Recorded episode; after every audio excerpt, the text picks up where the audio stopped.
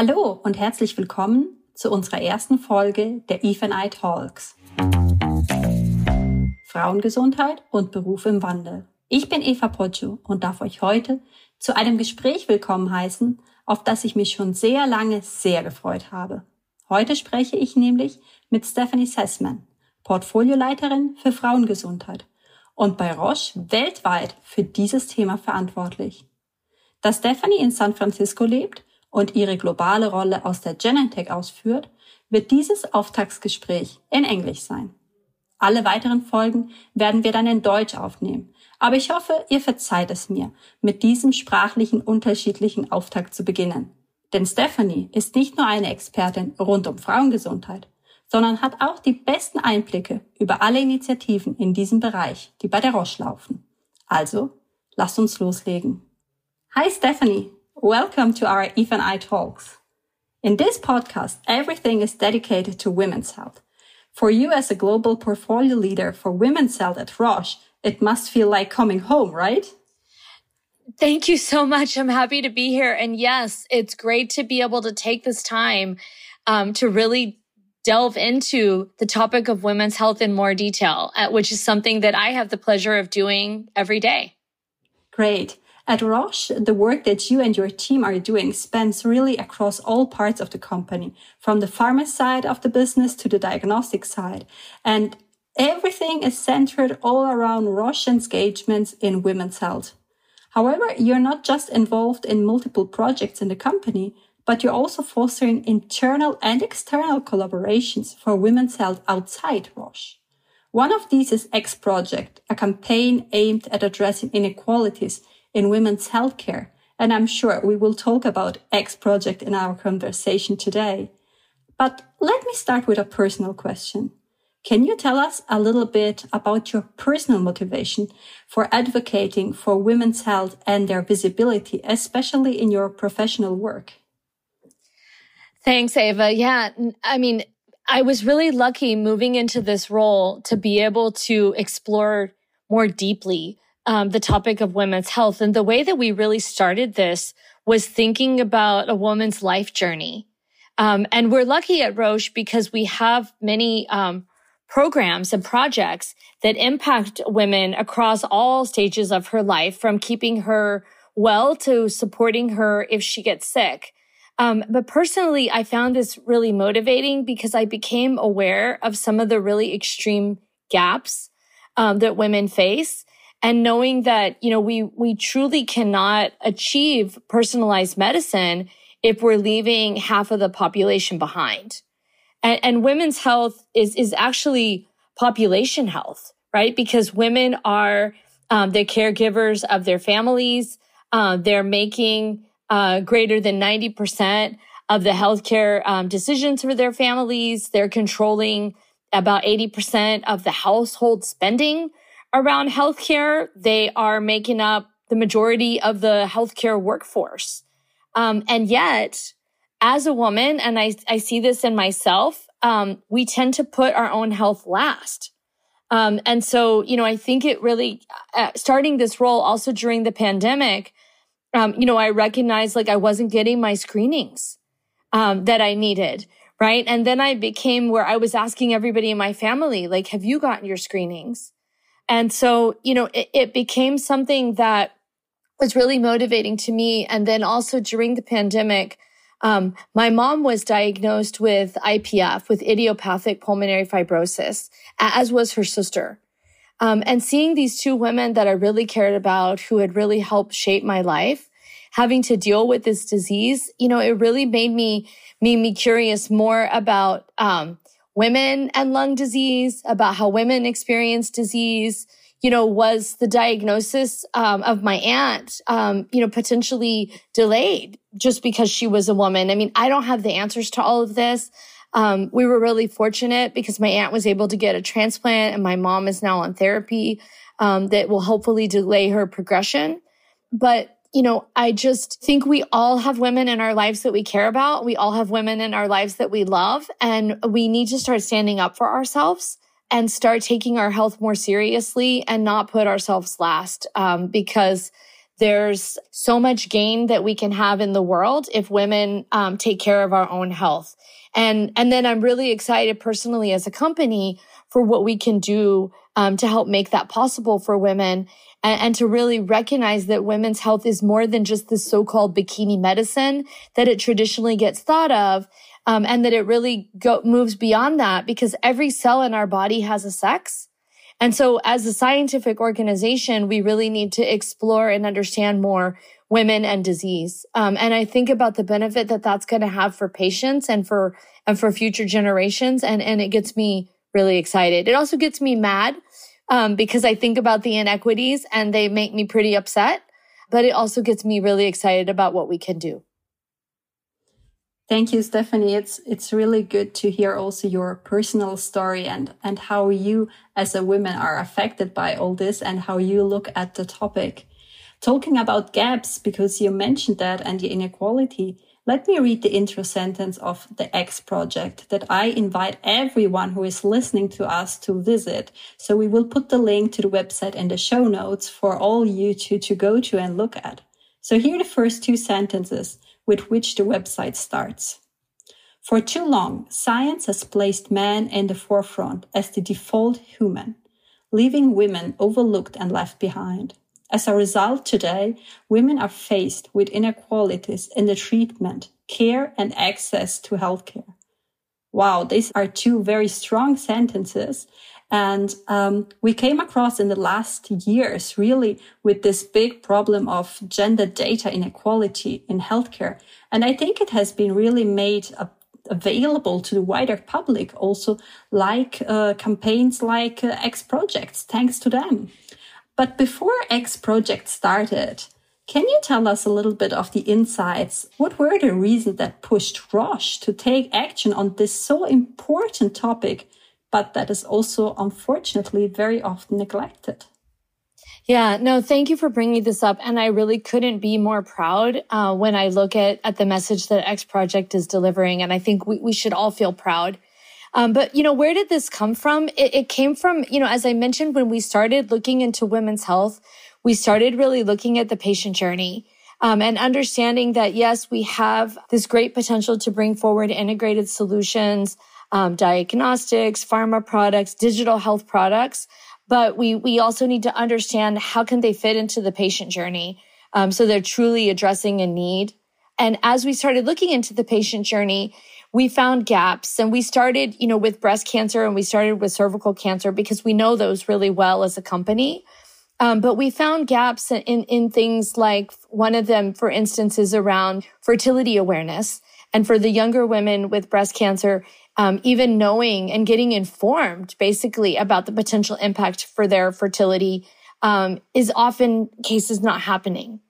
And so as we started to look into these topics, one of the things that we stepped back and realized is maybe we should think about a woman's journey and not only associated with the disease, right? But just a woman's journey through health um, and the barriers that a woman might face and the and the concerns that a woman might face whether she has an autoimmune disease or whether she has cancer or any disease.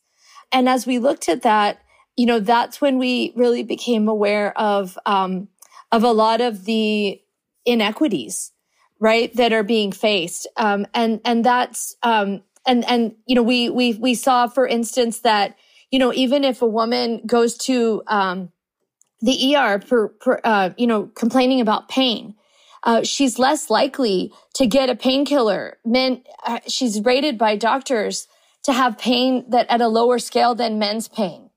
Um, and so they're more likely to give women a sedative than a painkiller. And, and we started co- uncovering more facts like that. Delayed diagnosis for women of stroke, delayed diagnosis for women of heart attacks, serious things, right? We also saw the rise in incidence in lung cancer in women that's occurred over the past couple decades, whereas it's falling in men. Um, but it's not only due to smoking because there's a much higher percentage of women that are non-smokers that get cancer. And, and so we started really realizing like, wow, everywhere you look, whether whatever condition it is, whatever organ system, body system it impacts, there, there appears to be a gap for women. Um, and so how do we, how do we tackle this, right? We can't do it alone. We have to start talking about this, but we have to start bringing others on board.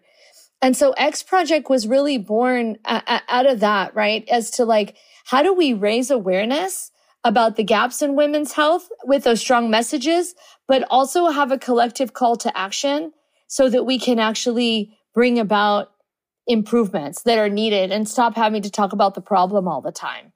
Um, and so it really started with um, get putting out awareness of the facts with this not so fun facts part of the campaign, and then bringing in also stories of women um, through the My Story for Change. And you know what we saw is basically this is the most engaging campaign that we've ever done uh, as a company. There, you know, in the video that we've made that I encourage everyone to watch, um, it's a really short, about one minute video about the reasons that we're working in women's health. It, it's received almost a billion impressions on global social media. Um, there's been this enormous reaction externally, but also internally about this topic. And so it really tells us that, that we've struck a nerve, but then also we've received a lot of interest from external collaborators about, about partnering. Um, and, you know, external organizations, whether they be, you know, government organizations, patient organizations, other companies, startups, um, that are interested in this space. And so I, I really believe that there's, um, there's an ecosystem out there that's ready to be, to be woken up. And I think Roche can play, play a role in helping convene that, um, helping inspire that and, and, and truly helping bring about change. Wow, congratulations on that success with the X project and that others start now to talk about. So you really made uh, the ball rolling, which is, which is super great. Um, you said that women experience a disease also maybe in a different way from men and that you started to look at their lifespan and not just at the single moment where they do have a disease. And what came to my mind was that uh, women's needs also change at their workplace along the life of a woman, but also based on the steps that maybe she makes in, in her career. And thinking about uh, work and Roche, um, I was thinking at the question uh, that I would like to ask you. And that is, uh, could you think also of examples for women health initiatives at Roche that had an impact on the internal employees and not at the outside world, but really what is Roche doing for for the women that work here in this company? Well, I've been really excited about about some of the things and the and the movements that we've been making about one topic, which is which is menopause, right? And you know, if we look at menopause, there's at any moment in the world, there's about one billion women in the world that are going through perimenopause, menopause. Um, and so it's so many women, but yet it's such a topic that I didn't even know that much about it, to be honest, right? Um, and it started with our benefits team in the US um, coming coming to me and saying, "Hey, we're going to be launching some additional menopause benefits with telemedicine support in the US, and um, can you help us look at these materials? And you know, can we um, work on on promoting this so that women sign up?" And then I started looking into it and realizing that, you know, it's about a third of the workforce are experiencing perimenopause, menopause. And the impact on women can be quite intense because it's been a topic that's just been not talked about. And so in terms of the understanding of the symptoms, of what you can do to manage it, because there are options to manage it, women just don't know this, right? And they, and they don't want to be stigmatized, um, because they're, and, you know, it came about, um, in our, in the US because we, we actually had some senior women in leadership who were saying, I need this support. We need to do something about this as a company. And so I think that it's part of it is about getting rid of that taboo, um, and being able to talk about it and then just being able to address the current vacuum that exists around managing it. Um, and so I'm, I'm really happy that We've been able to make those actions in the US. Also, our UK um, affiliate has taken some actions on this as well with the support tool. And I'm really happy to see this conversation extending into Germany. I think that um, when we think about the contributions of women at work um, and and women in the workforce, we do have unique health needs. And if we think about it, maybe even like a third of our workforce, I mean, how can we be ignoring that? We know that when companies champion women's health, they have higher productivity, they have higher commitment and loyalty, they have higher retention, and they have better health outcomes. So to me, this is just a really a win-win. You just said that women don't know so much about menopause, and we see that in Germany and Austria and Switzerland as well. And really during the last decades uh, there has been such a huge progress around topics like puberty uh, we start to talk about period um, as well as fertility pregnancy childbirth breastfeeding but still menopause seems like the odd one and it's sort of forgotten uh, sometimes i come to think that maybe uh, in general it's thought that women uh, come to a certain age and then they get menopause. Well, they are grown up women, so they can handle it on their own. Uh, but why do you think that that topic, out of all the hormonal changes that we face in our lifespan, has been so ignored till now? Oh, there's a lot to unpack with that, Ava. Um, right. I mean, I think one of the root causes, I think, is that we need to have more women in leadership um, that can then have a voice um, for the fact. Because I mean, I think that you know, obviously, if you're not a woman, you're not going to experience this. Um, and so you don't really realize that so many of the domains of your life can be impacted, right? Um, when we think about, um, the, you know, mental health aspect of it, physical health aspect, sexual health aspect, there's so many aspects. Um, and, you know, I think there's I, I had, you know, when I remember when I was growing up and my aunt was going through menopause, you know, it was just like, oh, I'm having a hot flash and I need a fan. Right. I didn't know about all those other things. Right. You know, and as, as there's been more information out there in, um, in social media, I've been reading about this. Right. And even when we got, um, the benefits launch in the US, they said, oh, there's 30 different specialists that you can now talk to. And I was thinking like 30. Wow like, what are these 30 specialists going to be doing? Right. But, but I think it opened my eyes to the fact that, you know, not all women are going to need 30 specialists, thankfully. Right. But there are different domains that, that could be open up and there needs to be knowledge so that you can ask for that. Right. Because we don't have to do it alone. Um, I, I, I thought Ava, maybe, you know, you had shared with me about some of the work that Rox is doing on this topic and how it came about. And I think it's a really fascinating story as well. Yeah. Yes, you're right. I mean, uh, at Rox, we were not looking at menopause at all at the beginning. We were talking about Alzheimer's and prevention of Alzheimer's. And if you look at that part, of course, you're looking at brain health and that was actually how I came in contact for the first time with women complaining actually about menopause symptoms, but who didn't know it was that. They thought it was something completely different. They thought they had a beginning of Alzheimer's in, in their late 40s. And luckily, of course, it was not that. It was uh, symptoms of menopause that nobody knows about and nobody talks about. And so it's really, um, yeah, as you said, 30 specialists, they are needed to really are, have an encompassing uh, treatment if you need one, or just, yeah, take care of yourself and, and be productive and happy in your private and in your professional life. Thank you so much, Stephanie. It was really a pleasure having you here today with us. And as I said, I invite everybody to look up the X Project uh, website. You will find lots of information also about you, Stephanie. That is great. And well, I am looking forward to all the news that are coming from the global women's health uh, community at, at Roche.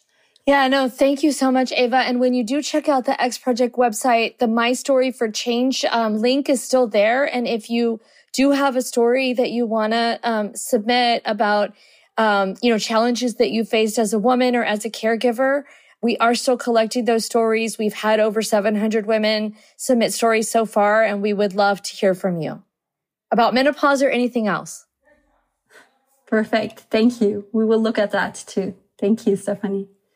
Liebe Zuhörerin, ich hoffe sehr, das Gespräch mit Stephanie hat dir einige Einblicke gegeben zum Thema Frauengesundheit bei Roche. Wenn ihr Fragen für Stephanie habt, könnt ihr uns natürlich gerne schreiben und für Feedback und Anregungen zum Podcast, das wisst ihr ja schon, natürlich auch. Ich freue mich von euch zu hören und in der Zwischenzeit lasst es euch gut gehen. Dieser Podcast wurde produziert von WePodit.